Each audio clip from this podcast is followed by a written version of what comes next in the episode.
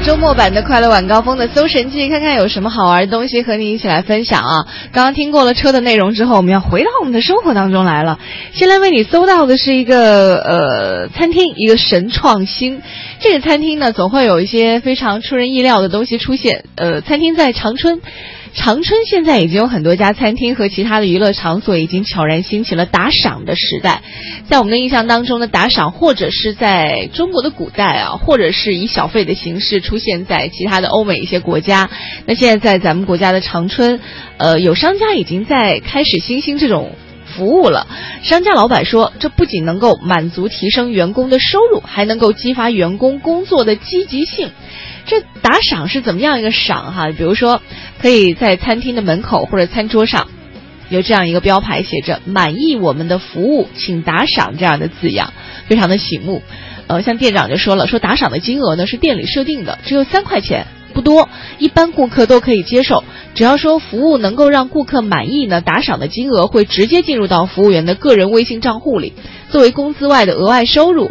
那员工只能向顾客介绍一次打赏的活动，但是不能向顾客主动要，你不能反复说，哎，你这个必须给我打赏三块钱之类的。打赏的钱呢，员工是归员工自己的。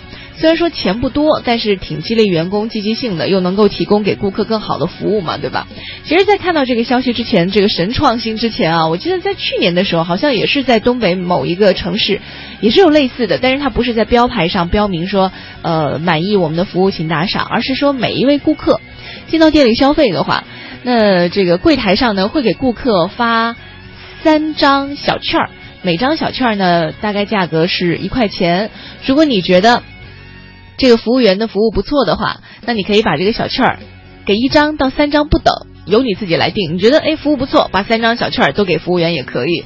呃，如果说你觉得他的服务还行，你就给他一到两张。如果你觉得不好的话呢，OK，这三张小券都归你。等结账的时候，你再把这三张小券儿，呃，还给服务台。